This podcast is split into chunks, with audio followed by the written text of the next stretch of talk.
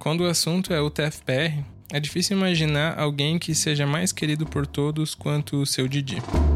Talvez ele seja o único consenso que haja entre alunos, professores, servidores e demais pessoas que transitam pela sede centro da UTFPR Curitiba vendendo pipoca na universidade desde 1977, quando ainda era uma escola técnica, o seu Didi completa 41 anos de casa no dia 12 de dezembro de 2018 e já é talvez o maior patrimônio vivo dessa universidade durante esses 40 minutos de conversa que você vai ouvir nesse podcast, o seu Didi vai falar um pouco de tudo: música, futebol e ainda ele vai contar um pouco da sua história que, invariavelmente, acaba se misturando com a história da UTFPR.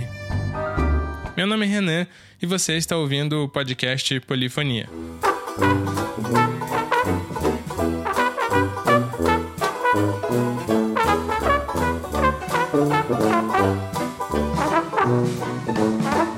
Polifonia é um podcast sobre linguagem, ciência, tecnologia, mas acima de tudo sobre pessoas.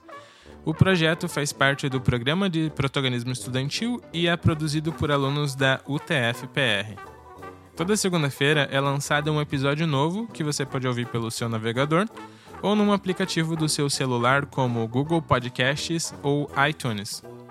Se você tiver alguma crítica, elogio ou sugestão, Pode entrar em contato com a gente pelo e-mail polifoniapodcast.gmail.com, pelo WhatsApp no número 99994 2372. O Twitter é o arroba podpolifonia e o Facebook é facebook.com barra polifonia podcast. Lembrando que se você gostar do que ouviu, compartilha com os amigos, porque conhecimento não serve para nada se não for compartilhado tenho um recado para dar para vocês que é no dia 26 de novembro vai acontecer um evento chamado Mulheres e Arte em Foco. O evento vai falar sobre cultura, arte, sexualidade e gênero. O local do evento é o mini auditório da sede centro da UTFPR Curitiba. É, vai das 9 até as 17 horas e conta com palestras, minicursos e um cine debate. O evento é organizado pelo DALIC, o Departamento de Linguagem e Comunicação, e o PPGEL, que é o Programa de Pós-Graduação em Estudos de Linguagens. Mais detalhes você pode conferir no post do episódio. Se você também quiser que seu evento ou projeto sejam divulgados no podcast, é só mandar uma mensagem pra gente nesse mesmo e-mail que eu já mencionei antes e que também vai estar disponível no post do episódio. O último recado que eu tenho para dar é sobre o episódio de hoje. Na verdade, eu queria lançar um desafio para vocês. É, a conversa que eu gravei com o Didi durou cerca de 30 minutos, mas eu garanto que ele tem muito mais histórias para contar. Então, depois de terminar esse episódio, eu queria que vocês enviassem uma mensagem de áudio ou texto no WhatsApp do Polifonia, contando uma história, uma história que vocês têm com o Didi, ou então simplesmente uma mensagem que vocês gostariam de mandar para ele. O resultado disso a gente divulga no próximo episódio. Agora fiquem com o programa.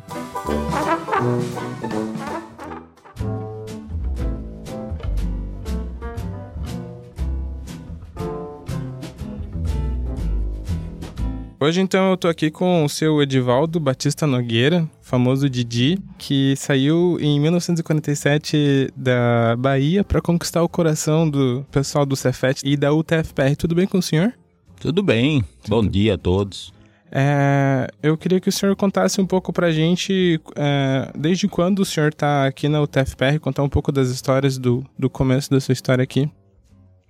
É, eu entrei aqui na época de 1977, o dia 12 de dezembro, e foi mudando diretores, reitores, e passando multidões de alunos, e a gente foi ficando conhecido. E eu me sinto muito honrado e feliz em conviver com esse povo, que faz parte da minha família, por sinal, uma família muito grande eu fiquei muito conhecido. Hoje, pessoalmente, eu sou a pessoa mais conhecida dessa universidade. Aonde eu vou, as pessoas me chamam. E chamam pelo nome, Didi. Meu nome mesmo, de registro, pouco sabe, Edivaldo. Mas Didi todos me conhecem. E às vezes até fora de Curitiba, nas cidades é, da região, né? Mitana, todos pessoas me chamam pelo nome e eu fico muito feliz com isso. É bom ser conhecido. Algumas matérias aí de rádio já me incluiu entre os 20 mais conhecidos desta capital. Para mim é uma honra, acho que isso é uma riqueza na vida da gente. É, bom, o senhor é tão querido pelos alunos, né, que inclusive o senhor já foi convidado para ser patrono de colação de grau. O senhor pode contar um pouco dessa história? Ah, sim, eu tenho um, uns caminhão de afiliados.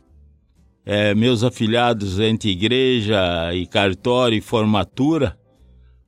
Eu já fui padrinho de formatura cinco vezes aqui, duas do curso técnico, uma do ensino médio e duas do curso superior e uma na Faculdade de Belas Artes, lá fora da nossa. Então, entre todos meus afiliados, falta 29 para mil. É uma fartura. É o mil gol do Pelé.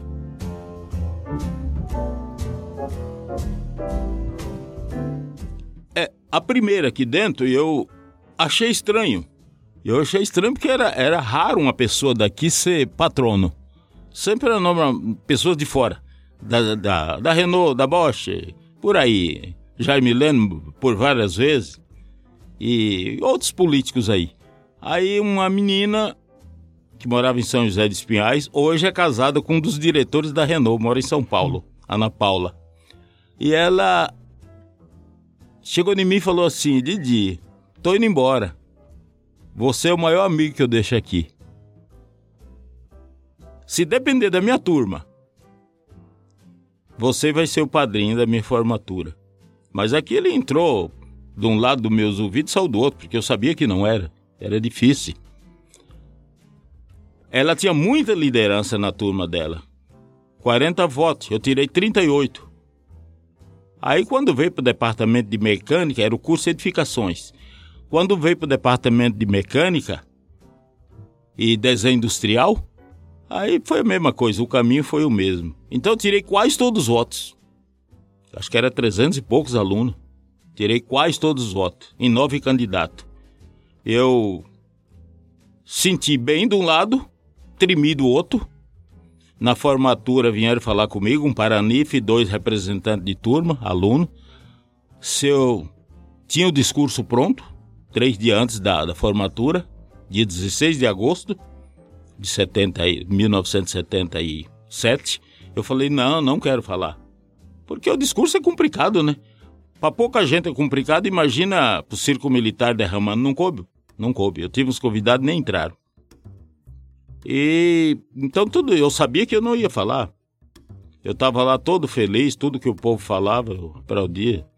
Daí um pouco Dino, era um apresentador de televisão que tinha aí, hoje é meu amigo, Bino Brest, parece que é o nome dele, sobrenome. Me chamou lá na frente, deu uma tremedeira muito braba, foi difícil, me deu febre. No outro dia eu fui no médico, os lábios tudo cortado, foi sofrido, mas valeu a pena. Foi um teste pro coração. Eu acho que é, a gente tem que passar por isso, né? Para ver se saber de saúde. E foi muito legal e meus afilhados, um carinho muito especial comigo. O aluno é minha vida. Às vezes eu, eu falo por aí que eu tenho mais de 11 mil filhos. E eles falam, aonde? Por que essa fartura? Sim, eu trabalho na universidade, é meus filhos. O carinho que eles me tratam é... E vivo deles, né? O aluno é minha vida.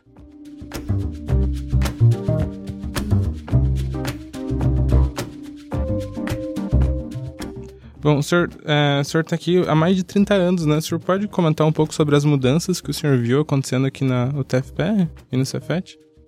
Ah, teve muitas mudanças. Sabe que a casa aqui cresceu muito, né? É, a tendência é crescer mesmo, porque o que, que a gente precisa? Estudar o povo, né? O povo culto é um país mais desenvolvido. Eu, dia 12 de dezembro, eu, eu faço 41 anos aqui dentro, né? que eu entrei o dia 12 de dezembro de 77. E a mudança em tudo. É, era o guarda-pó, era seis cursos, né? Então você viu o pátio colorido, que hoje você não sabe mais quem é aluno, quem é, quem não é, porque não tem mais assim uma identificação, né? É, todos têm um crachá, mas poucos usam, uhum. e deveria usar. Porque nas empresas usa, né? Uhum. Não estou criticando, não, mas é isso. Eu acho que deveria usar. Era até bom para os guardas que cuidam das portarias. Porque a gente, aqui dentro, a segurança é eles, né? Eles que cuidam das portarias. E a gente tem uma equipe de, de, de uns guardas muito bom aí, as pessoas educadas. E para trabalhar nessas portarias tem que ser assim, pessoas educadas. E nós estamos com uma equipe muito boa. Eu acho que a nossa direção é muito boa. E a gente tem uma, uma universidade que veio de uma escola técnica, depois de Cefet. E nós somos muito premiados, nós somos muito felizes por ter diretores bons, desde 66 que eu convivi com essas pessoas, eu entrei depois, e reitores bons, um melhor do que o outro. Ultimamente esse jovem aí tá dando conta do recado, direitinho, principalmente esse que tá aí, o Pilato é uma pessoa maravilhosa, um ser humano bom, educado, sabe falar com as pessoas. É um cara que eu gosto muito, sou simpatizante dele.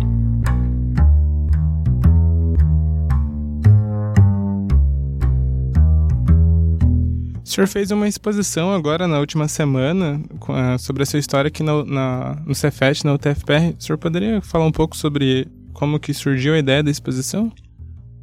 É, eu tenho esse material. Eu, desde quando eu entrei aqui, eu comecei a juntar foto. Achei assim bonito juntar foto. Uma coisa bonita, pregado numa parede. E fui ganhando foto, mandando revelar nas minhas festas, que eu sempre gosto de promover festa, que é uma coisa de infância, né? E hoje eu tenho um acervo muito grande de foto. E eu já fiz, essa é a quarta exposição. Antigamente eu fazia disco também, que eu sou um dos maiores colecionadores de disco vinil do estado. Eu hoje eu tenho 12 mil discos. Disco eu não faço mais, que estraga muitas capas. Aí eu resolvi fazer de foto e quadro de cantor. E valeu a pena. Foi muito bom, a pena que foi três dias. Hoje as pessoas, começou o dia 30, né? As pessoas ligavam para minha casa até quando vai a exposição? Já acabou. Foi só três dias, foi uma pena. Mas prepare, que se Deus quiser e Ele quer, né? Sempre deixou a gente fazer as coisas. Desde que seja coisa boa, Deus está sempre pronto para nos ajudar. Nós vamos fazer em setembro, que a associação nossa, que eu faço parte, é... eu sou chefe de comunicação da associação. Nós vamos fazer uma muito grande no aniversário de 70 anos da associação. Então envolve tudo, envolve a universidade inteira, foto de, do passado, do presente, de alunos. É nossa, é uma festa nossa, não é do Didi.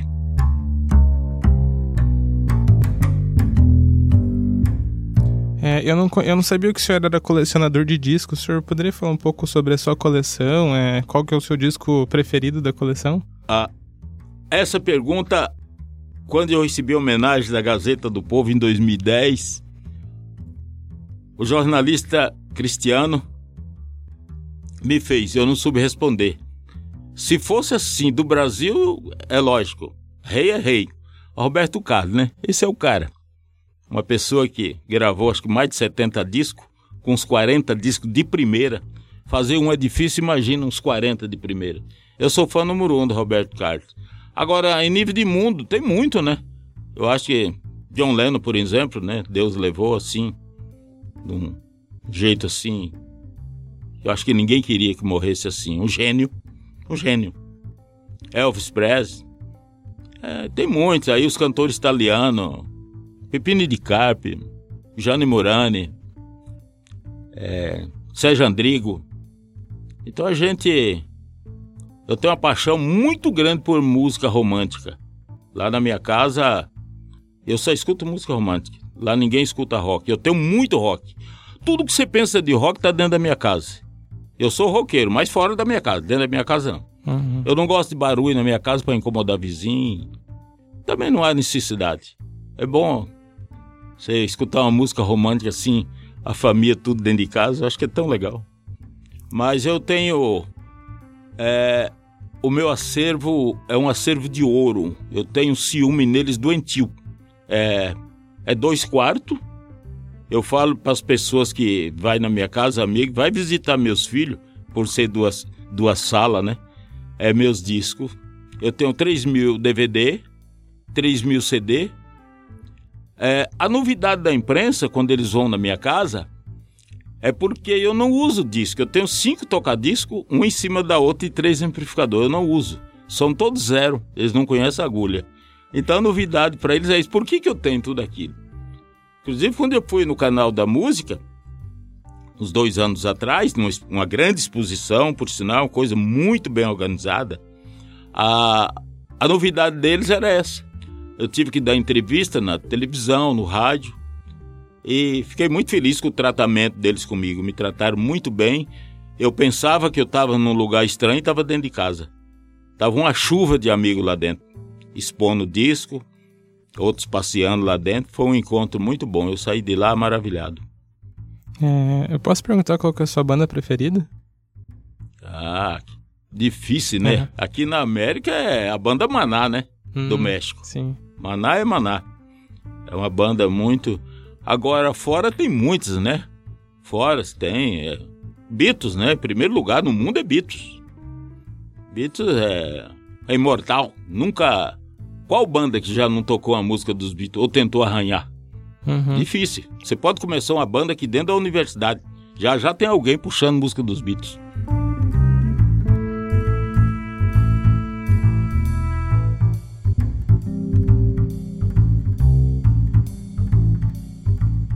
Bom, é, o senhor também é muito famoso, né? O senhor já falou, né? Por fora, tanto aqui na cidade quanto por fora. O senhor, o senhor também já conheceu muita gente famosa. O senhor pode contar algum caso de uma pessoa famosa que o senhor já conheceu? Ah, muitos. É, visita do senador Álvaro Dias veio me visitar, coisa assim que eu espantei. O, o ex-candidato Fernando Haddad ficou uns 20 minutos falando comigo, eu não sabia nem quem era. Ele chegou Vim conhecer o famoso Didi, foi coisa do nosso reitor, que é esse meu irmãozão, o Éden Januário Neto, né? Ele estava dentro da universidade quando ela fez 100 anos, 9 anos atrás. E ele mandou essa pessoa ir lá me conhecer. Vai lá conhecer o homem mais famoso. As brincadeiras, né? Uhum. E o Fernando Haddad chegou para me visitar. E quando ele falou, eu vim conhecer o homem mais famoso da universidade, eu respondi para ele: famoso de feio. Aí ele começou a rir, não, o Ed mandou te visitar. E eu comecei a conversar com ele, mas não sabia, um jovem. Normalmente ministro é pessoas de idade, né? Uhum. E ele um jovem, jovem mesmo. Hoje parece que a prefeitura de São Paulo deixou ele de cabelo branco. Você jetou ele na televisão, até estranha. E depois, no meio da conversa, eu procurei se ele era daqui ou era de fora. Porque ministro, quando ele vem numa cidade, vem um monte acompanhando, né? Uhum. E ele falou que era o ministro, para mim foi uma surpresa muito grande, levei até um choque. Com quem que eu tava falando? foi muito legal, um cara muito aberto, muito franco. Gostei muito dele.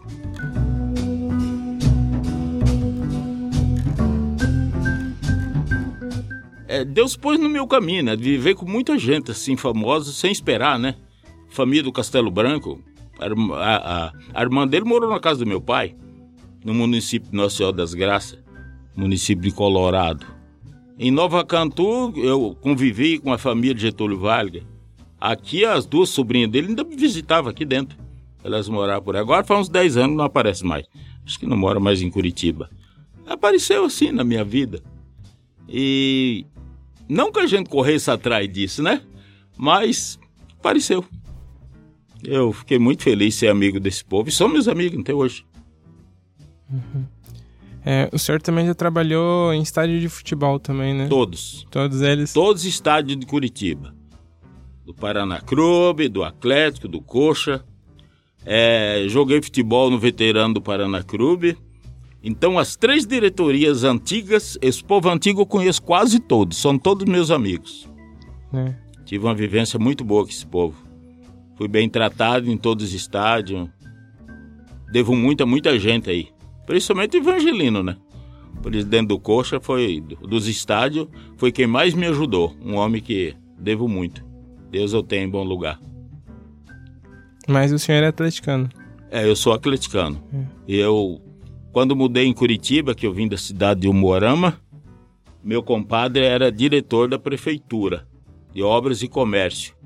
Então, essa fiscalização que cuida do centro de Curitiba, que tira vendedor onde não pode ficar, era tudo, passava tudo nas mãos dele, né?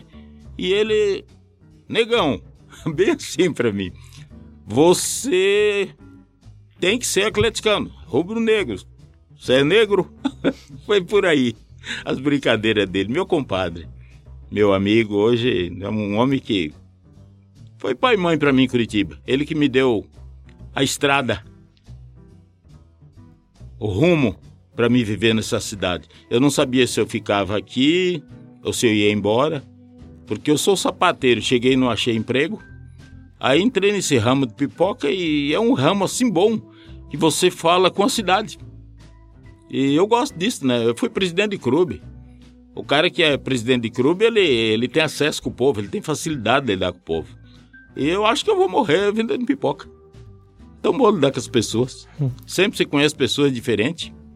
Mas voltando atrás, o Ailton Antônio Pelanda foi a pessoa que mais me ajudou em Curitiba. Se não fosse ele, eu não estava aqui. É... Eu posso perguntar qual que é o melhor jogador do Atlético que o senhor já viu, já viu jogar? Melhor jogador do Atlético? Sim. Ah, para mim foi o Adriano, o Gabiru. Uhum. O Gabiru, um jogador que do meio para frente sabia fazer tudo, um jogador completo. É... E por sinal era tão pequeno, não era um cara de estrutura grande, mas ele era uma máquina Portanto, foi campeão do mundo lá pelo Internacional, né? Uhum. Depois saiu de nós aí. Faz Fez... falta. Muita falta. Fez o gol, inclusive, né? Do, é, ele título. é inesquecível. Quem viu ele jogar não esquece. Que legal. E o melhor jogador do estado? Ah, sem dúvida.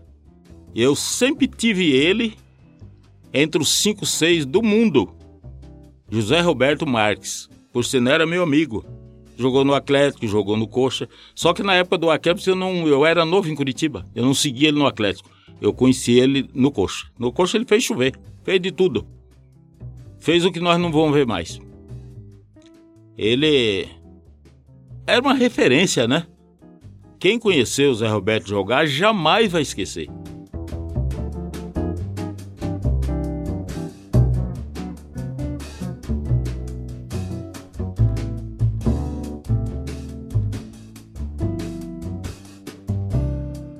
Senhor, o senhor saiu muito cedo da Bahia? O senhor saiu... Eu saí de lá com seis anos, eu não lembro nada de hum. lá. Daí a minha filha queria me levar, comprou passagem sem me falar. Depois eu falei, não, não ando de avião. Aí minha cunhada foi no meu lugar, aproveitou o embalo. Eu tenho medo de avião. Eu já vi umas coisas aí que às vezes é, é mais seguro. Eu tenho dois amigos pilotos, eles mesmos falam para mim. É mais seguro mas quem tem medo, tudo que você vai fazer com medo não dá certo. Qualquer coisa, você vai fazer uhum. com medo não dá certo. Quando você vai fazer uma coisa, eu vou fazer, vai dar certo, vai dar certo, e dá. Mas quando você vai entrar num avião tremendo, o que, que você espera? Uhum. Dá errado. Vou não, fico por aqui mesmo. E o senhor veio de lá direto para o Paraná já? Eu vim para São Paulo, uhum. Sorocabana. E depois nós mudamos na região de Londrina e fomos mais para frente, para perto de Nova Esperança, município de Colorado. Lá foi minha infância.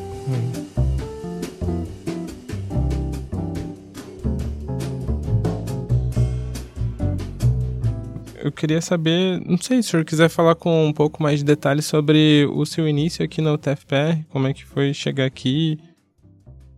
Eu não sei se o senhor já falou. Ah, sim. E eu tinha os pontos na Rio Barbosa, tinha ponta na Praça Zacaria, em frente ao presidente do hotel, o museu ali. E numa mudança de diretor, é, veio um, um advogado londrino, doutor José Juarez, foi a pessoa que me, me apresentou aqui na universidade, era Cefete, escola técnica na época, depois virou Cefete. Ele me apresentou para o professor Ivo Misadre, que era o diretor aqui, e me acolheu. Então essa pessoa me ajudou muito, porque era difícil entrar aqui. Doutor Juarez perdeu horas de serviço, telefonando, conversando com o professor Ivo. E eu vim para cá. O professor Ivo, algumas pessoas da diretoria falou, oh, é perigoso. Em 69 teve um poqueiro aqui dentro, passou droga para os alunos. Tinha um aí do lado fora, no, no portão da Westfalen vendendo droga também. Vendia pipoca, doce e droga junto. É um problema para a universidade, para a escola, né, na época. E como é que nós traga esse rapaz aqui? Aí o professor Ivo falou: não, ele vem bem apresentado, nós fazemos um teste. O cara é casado, tem três filhos. Se não dá certo, nós mandamos embora. Aí eu vim, foi difícil. Cada meia hora, o professor Ivo passava no meu carrinho. Conversava comigo, mandava os professores falar comigo para ver qual era o meu pastel, qual era as minhas ideias, o que, que eu pensava, o que, que eu falava. E assim foi. Aí, com seis meses, os alunos de eletrotécnica me prestou uma homenagem. Já me olharam com outros olhos. Tem gente que está aqui há oito, dez anos não recebe, o homem está aqui há seis meses recebendo. E assim foi. Fui crescendo, crescendo, fazendo amizade. E eu, eu sou esse que você conhece. E eu não, não sou mais nem menos. Eu gosto de todo mundo. E eu acho que eu recebi mais do que mereço tudo que eu recebi graças a essa universidade, porque eu sou tão pequeno, eu recebi muito. Eu recebi mais do que mereço. Hoje, eu carrego um tijolo pesado, esse tijolo de responsabilidade. Eu acho que todo ser humano gostaria de receber. São 66 homenagens, aqui dentro, fora. Por isso que eu sou tão conhecido. Às vezes estou falando com a pessoa, já te vi em jornal, já te vi em televisão. Eu vi uma entrevista sua na rádio. Mas é eu? Acho que não, eu, eu posso ser 20%. Porque tem muitas pessoas, às vezes, está aqui dentro e não sabe o tamanho disso aqui. Não sabe o prestígio. Nós somos conhecidos internacionalmente, fora do país. Olha a regalia que nós temos de mandar aluno para fora aluno vem estudar aqui. Se não tem câmbio nosso aí é uma coisa muito, muito forte, muito útil para a nossa universidade. Eu acho que tudo que eu devo, eu devo a essa casa. Essa casa para mim foi uma segunda mãe. Não sei quanto tempo posso ficar aqui mais, né? A saúde, até o dia que os diretores me aceitar. Mas é, até hoje estou aí. Espero. Já vai para 41 anos, dia 12 de dezembro faz 41 anos. Só Deus sabe. Espero que muito mais tempo. Esperar. Eu gosto, amo, amo essa casa.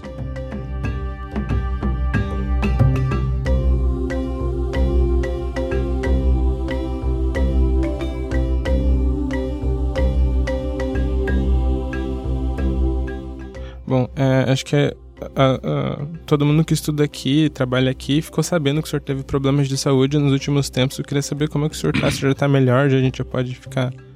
É, ficar hoje eu tô melhor. Eu ainda tenho dor no ombro, nos dois ombros, que eu, a última pegada foi ponto safena, né? Ah, uma coisa que eu nunca tinha visto em outras pessoas, a circulação do corpo parar inteira. Parou inteira a circulação. Sangue não descia, não subia e na perna direita parecia que tinha 50 abelhas me mordendo. Eu ficava louco, desesperado, correndo no meu quintal dia e noite. Foi sofrido. Eu achava que era o fim da minha vida. Mas Deus é bom, né? E eu tinha muita oração em cima de mim. As orações é, é, é o melhor remédio que nós podemos ter. Eu acho que todo ser humano tem que ter religião. Eu sou católico, mas não importa a religião. Qualquer religião é boa, desde que você seja fiel a ela. Porque Deus é um só, Jesus é um só. Quem é fiel a Ele tem um lugar, né? E eu escapei. Graças a Deus eu posso dizer que nasci de novo, estou bem, voltei a trabalhar. É o que eu gosto, é trabalhar, tá no meio do povo. Hospital não é bom não. Hospital é, é muito sofrido, muito doído. Porque a gente tá ruim, tá doente, tem outros lá pior do que a gente. Mas que bom que o senhor já está melhor, a gente fica é. feliz de saber disso.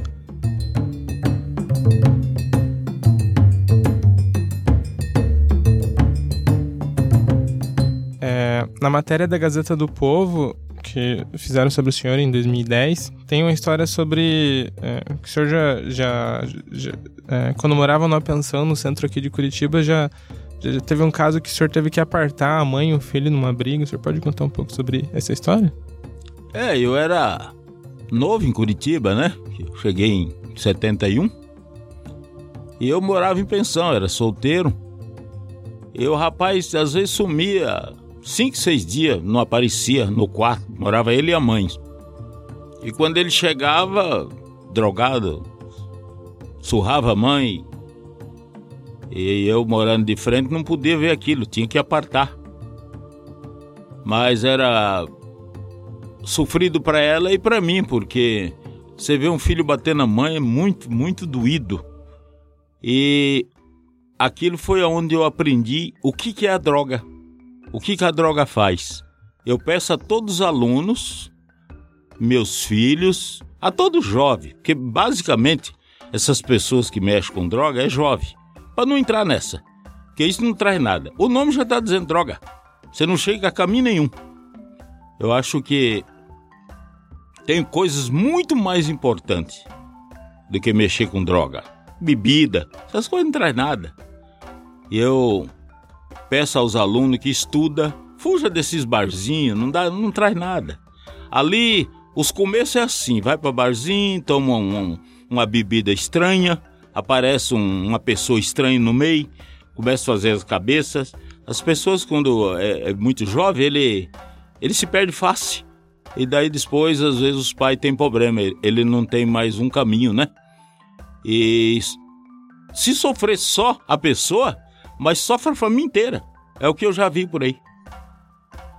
Sofre todo mundo. Se tiver 20 pessoas na família, sofre os 20.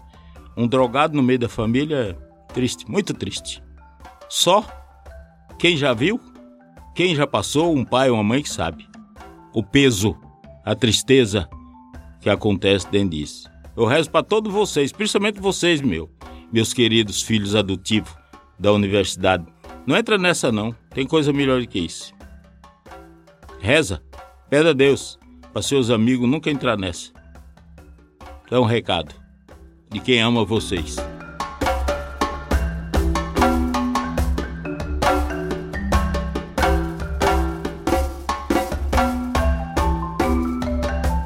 Acho que é isso. O senhor gostaria de deixar algum, mais alguma mensagem pro, pro, pros alunos, pra quem te acompanha, pra quem gosta de você? Ah, eu acho que é uma oportunidade, né? Da gente agradecer meus filhos adotivos, né? E alguns dizem que eu sou pai preto mesmo, homem e mulher. Aqueles ex-alunos que foram embora, Deus abençoe vocês. Tenha bom emprego, tenha saúde que aproveita o que vocês aprenderam aqui, porque essa casa aqui é uma casa abençoada. Os nossos alunos que ainda estão tá em atividade aqui, eu convivo com eles dia e noite. A gente tem um amor muito especial a vocês. E vocês rezam para mim, porque às vezes eu paro assim, eu só preciso de oração, né? Porque o resto eu acho que eu tenho tudo, né? É, a vida não é só dinheiro, eu não me preocupo com isso. Dinheiro para mim é para comer, beber e me vestir. Eu gosto de pessoas, eu gosto de Deus, Jesus e sempre rezando por tudo que já passou aqui, por quem está aqui.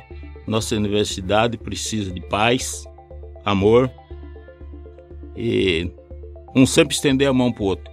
Porque se nós, todo mundo estender a mão para o outro, com certeza até o Brasil melhora de lado a lado os quatro cantos. Precisamos de paz.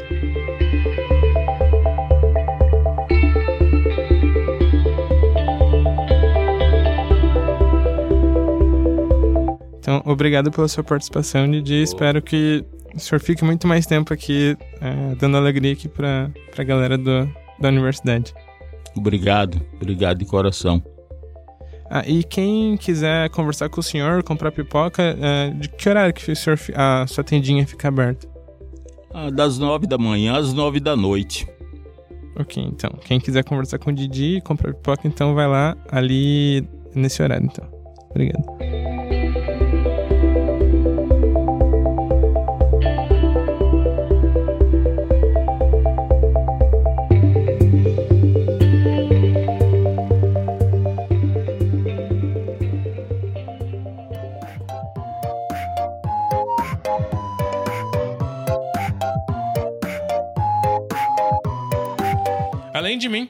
O Polifonia também é produzido pela Júlia Silveira, pela Luciana Marque, sob orientação do Carlos Pegurski.